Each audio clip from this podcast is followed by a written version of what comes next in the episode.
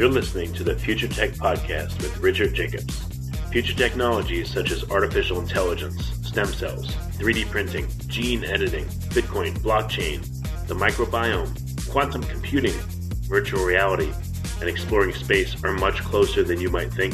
In fact, many early versions of these technologies are in play right now, and the companies that are using these technologies are the focus of this podcast. My goal for you, the listener, is to learn from these podcasts. You may very well learn something that may change the course of your life for the better, steer you towards a new career, or give you insight into addressing a thorny medical problem. Remember, this podcast and its content is informational in nature only. No medical, tax, legal, financial, or psychological advice is being given. If you've enjoyed the podcast, please listen, subscribe, like, and tell your friends about it. Thank you.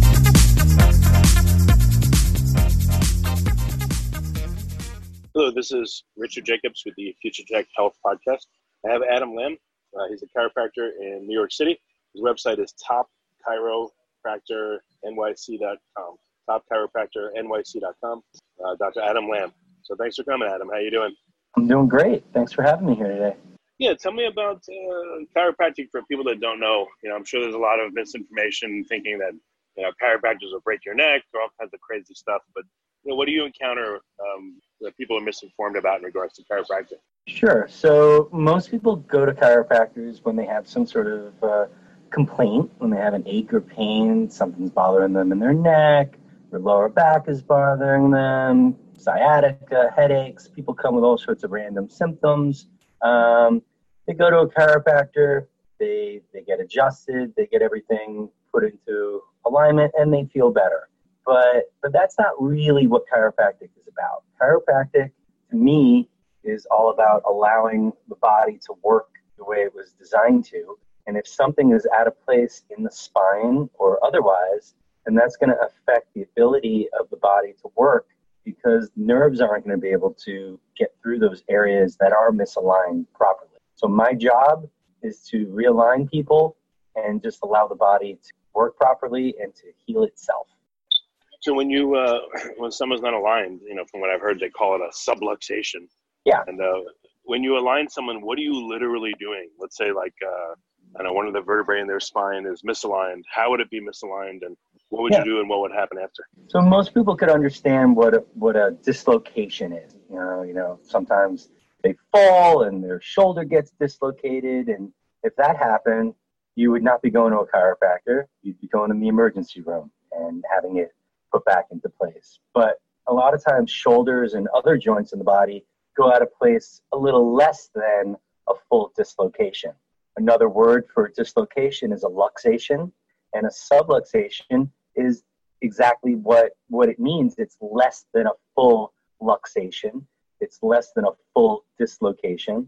And that's really the way that chiropractors help people. We see something that is just dislocated or out of alignment a little bit, we use our hands to put things back into place as gently as possible, and we remove any, any interference from the nerve system, therefore allowing the body to express itself fully. What's the uh, audible sound that some people hear, the crack? What, what is that? Have you, has science yeah. figured out what's going on? Yeah, the, the crack is really just some air that's being released. It comes out of suspension that's in liquid, that's in every joint just like opening up a, a can of soda or a beer and you have that little noise that comes out.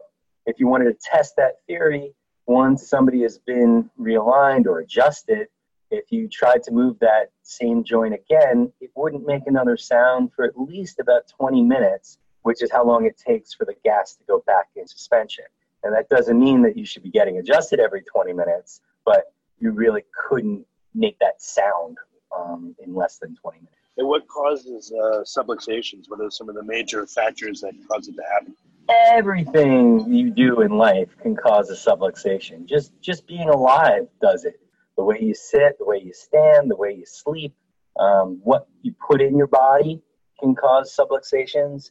If you're not putting the right things into your body, and let's say you're doing some damage to an organ, like your stomach, for example, then your stomach sends a signal to the brain. The brain says, "Oh, something fishy going on there. And it further sends back an impulse that causes a muscle to go into spasm. That muscle then pulls on the vertebra in that area, and then the vertebra misaligns so as to put pressure on that nerve and turn down that abnormal signal. It's really pretty simplistic. It's the way it's the only way the body knows how to get rid of that message. But we know now that by by moving it properly and getting that pressure off, that's an even better way to allow the body to heal. So what happens if a nerve gets impinged slightly or if it gets impinged majorly? What are the effects or symptoms? Well, nerves in your body usually travel in bundles. And within that bundle, there are different diameter fibers. Some of those fibers carry pain, some of them carry temperature, some of them carry pressure, some of them um, carry motor function to various muscles in your body. So, depending on where that bundle of nerves is being compressed and how much of it is being compressed, that can often determine what nerve within that bundle is going to get affected. And some people might show signs of numbness and tingling, while others might just be complaining of pain, while others might have a loss of function in, in various in various body parts. What's um how often does the average person need to get adjusted? I know it depends on the person on average. There's a lot of different factors that that govern how how long a person can maintain the correction. But the first thing to consider is how long have you had that misalignment for? And most people are coming in with misalignments, chronic misalignments that they've had for most of their lives. So if you've been living a certain way in a certain position for, you know, 30, 40 years, then it might take another lifetime, another 30, 40 years to really correct that. It doesn't often take that long, but typically when I see a person and I give them a, an adjustment, I give them a correction, I see that most of those corrections usually last about a week or so. So that's why I encourage most of my people to come and get checked on a weekly. Other chiropractors might might look at that differently. Other chiropractors might see people several days a week. Other chiropractors, depending on their technique, might only see people once a month or even even less frequently. Well, what happens uh, on your first adjustment? Uh, first adjustment. Um, what will people typically report feeling? And after they've come for a while, let's say you know for months, and they're getting adjusted regularly, what's the difference? What do they tell you? Sure. So most people coming in getting their first adjustment are going to feel better. They're going to feel noticeably better right right then and there um, in the office. Did the adjustment? They get up off the table like oh, wow, that feels good. I can move better.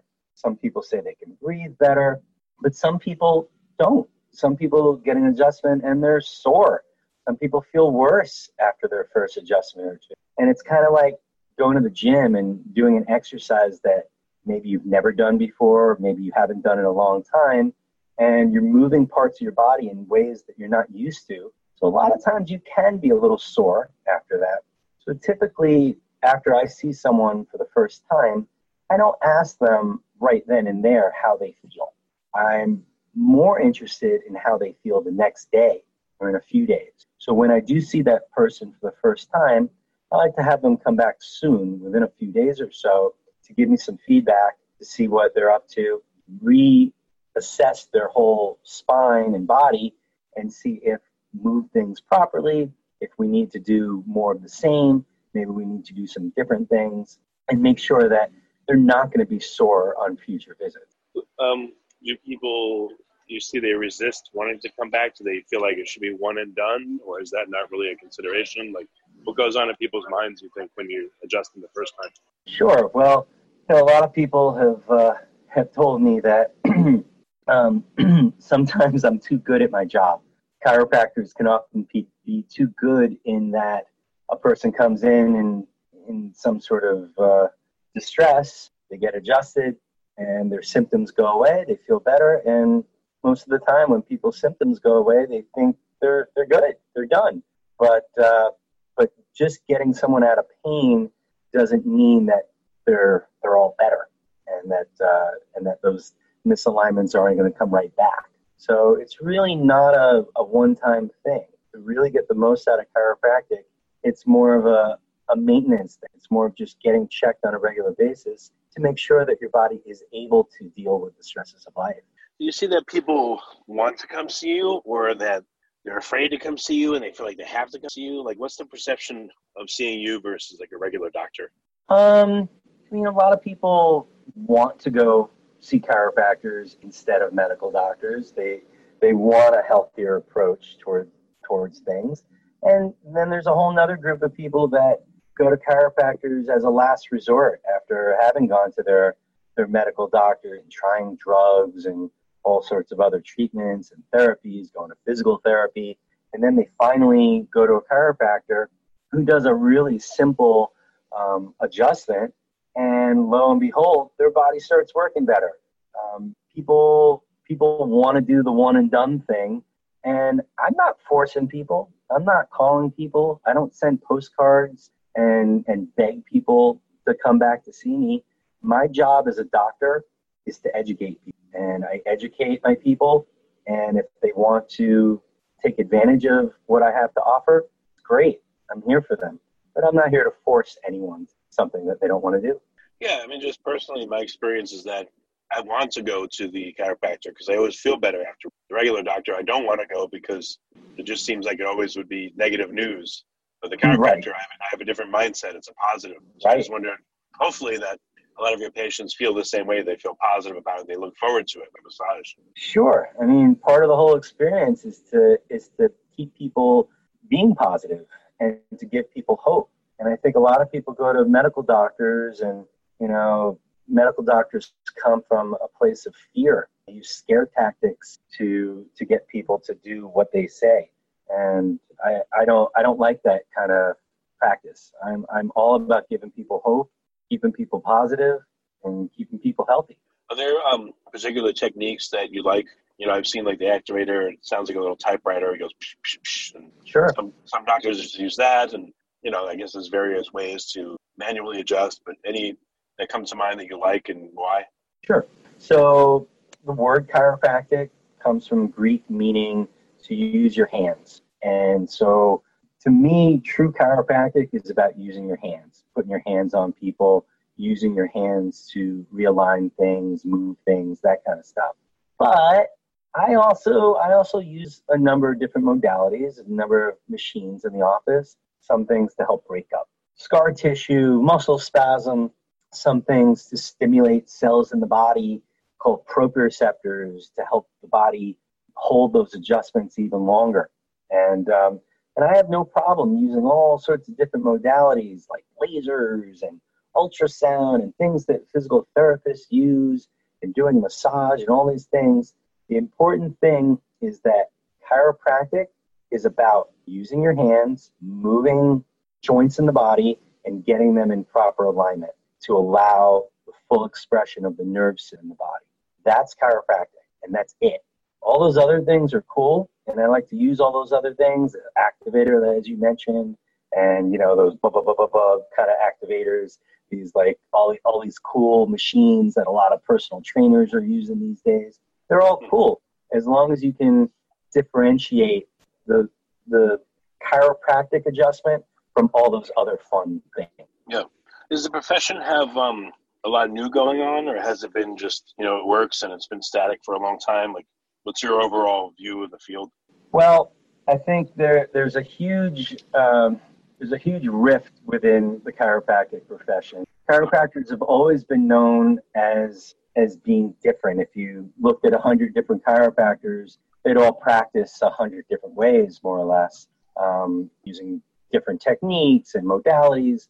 But the big thing these days is that there are a lot of new chiropractors coming out of school, and what they really want is they want to be on par like medical doctors. They want to be accepted as medical doctors. They want to, um, you know, prove that uh, that they're they're not over treating people, over adjusting. They want to be able to diagnose various conditions. And even though all chiropractors are required to diagnose things, at least for insurance companies. Um, you know, again, the real point of chiropractic is to allow the body to work better. And, you know, I think chiropractors should be different than all the other health profession. And that's, that's why we're chiropractors. If you, if you want to do things like a medical doctor or like a physical therapist, then go to physical therapy school, go to medical school, but don't even call yourself a chiropractor. That's my opinion. What's um? I mean, do you see the profession changing in uh, a certain way because of the desire of new chiropractors? I mean, is it or is it really going to stay how it is? Like, what you know, what's I think- new I think perception? Yeah, I think there's always going to be two categories. There's going to be the, the chiropractors that that believe in health and wellness, and then the chiropractors that are just the, just here to treat pain and symptoms, and and again be more like a physical therapist. So I, I think there's there's we'll hopefully maintain that thanks to thanks to the the old school chiropractors like myself, but we're always learning new stuff as well. And I'm always going to new seminars, always learning new new things about chiropractic and new techniques, new modalities, learning things about nutrition and just healthy living, things that I can pass on to my patients to help them lead happier, healthier lives. Do you see that the patients are changing at all? I mean, like, like how long have you been a chiropractor, and uh, how long have you been seeing patients? Yeah, I've been I've been doing this for um, 18 years, almost Okay. 19 years now, and uh, the thing that we see now is thanks to thanks to the internet, thanks to Google, um, people patients know more about themselves than most of their doctors, and I love that, and I, I love that people are researching everything, every word that a doctor tells them, which they should. I tell my people all day long, don't believe me don't believe what I say. Go check it out for yourself. Um, the real thing that we can offer people that nobody else can is the adjustment. You can't get an adjustment on Google. You know, you can you can look up all sorts of facts, but you need to get face to face with a chiropractor and uh, and get the physical aspect of it. Yeah, what, what is uh, what's an osteopath versus what you do? Do they do adjustments, and how are they different? Yeah. So osteopaths do lots of manipulations of the joints in the body, and uh, a lot of chiropractors have learned osteopathic techniques, and I and I love a lot of osteopathic techniques. The the formation of chiropractic came about. It had some roots in osteopathy, but the one of the biggest differences is that osteopaths move things just for the sake of moving things, and the point is they really want to allow for normal blood flow through the body, blood and lymph, whereas chiropractors are more concerned with nerve flow. It just so happens that nerves and blood vessels and lymphatic drainage, lymphatic system all runs in the same general directions and areas, but chiropractors are more concerned about the brain and the nervous system than osteopaths. Oh, okay, interesting. Yeah. Chiropractic also happens to be more specific than osteopathy, whereas osteopathy will sometimes use some long lever adjustments. Chiropractors get in and do very specific, shorter lever adjustment. I know that's a little confusing, but it's it's just more specific than just moving things for the heck of it. And do you uh, you work on I guess men and women? Do you work on kids? Is there an age at which uh, it'll be okay to work on kids? Sure. So I, I see a lot of pregnant women, and I I offer them to check their their newborns. I've I've seen a lot of newborns, sometimes in the hospital, sometimes as soon as they're home. Uh, with a newborn in a normal delivery, it's really important just to check the tops of their necks and make sure that's all in the right place so that they can develop properly. But the the adjustment, and I and I say adjustment with quotation marks, it's a really, really simple, gentle thing that's not at all like someone would imagine a normal uh, adult would be adjusted. And then Right. outside of yeah, and, and outside of the newborns, I see children of all ages, and it's as they develop, as their body grows and matures, we're able to move things in different ways. We're able to do different types of adjustments with them. Okay. Yeah, I've seen uh, you know like teenagers and kids with the chiropractor, and it seems like when they get adjusted, it's like the chiropractor gave them sugar. They have all this energy and they go crazy, and you know Yeah. Yeah, they I seem mean, to respond to it really well. Yeah, I mean that's really the power of chiropractic. It's not it's not all about getting somebody out of pain. It's about giving them more energy and vitality and just allowing their body to express itself fully. And you see, Any, it, uh, yeah, sorry. Okay. Any contraindications? Like, is it is there a point where someone's too old or too frail to get this help, or you can just modify the you know the strength by which you do things, and everyone can benefit? Yeah. So truthfully, ev- everyone can benefit from it. And there are some people that are so arthritic or locked up that, you know, a, a real forceful adjustment would be contraindicated. So we wouldn't do that stuff. And that's where modalities like the activator comes into play, where we can we can do things a lot gentler. Um, I see lots of elderly people, lots of lots of osteoporotic people that you've got to really be careful with. Lots of people with, um, you know, vascular issues. You know, people who are uh, in danger of, of getting a stroke. You got to be really careful with their necks. Uh, a lot of people who might have heart conditions, who might have had heart conditions for decades, might have things like a an, an abdominal aortic aneurysm, and we need to be really careful about adjusting even just the middle of their their backs and uh, Mm. but it's but it's all it's all through modifications that we can we can help everyone All right, excellent. Um, so, Adam, what's the best way for people to find out more? And if they're in, uh, you serve what Manhattan or like what what range area do you serve? Yep i am i am in manhattan. So because i'm in manhattan and right in the center of it all right by grand central station i get people from all over new york. I get people from um, westchester and connecticut who, who take metro north in. I get people from jersey and uh, from all, all the boroughs. And i also get a lot of a lot of travelers international travelers that are just passing through new york and just want to get a good adjustment. I need to have you set up a booth right next to like the the hot and crusty, you know, right there in Penn Station. Get a lot of people coming. totally Well, excellent. So, so people could also go to your website. It's what topchiropractornyc.com. Yep, you can also get there by going to lambchiropractic.com. Either way, takes you to the same place. Okay. All right, Adam. Well, thank you for coming. I really appreciate it. Thanks so much, Richard. You have a great day.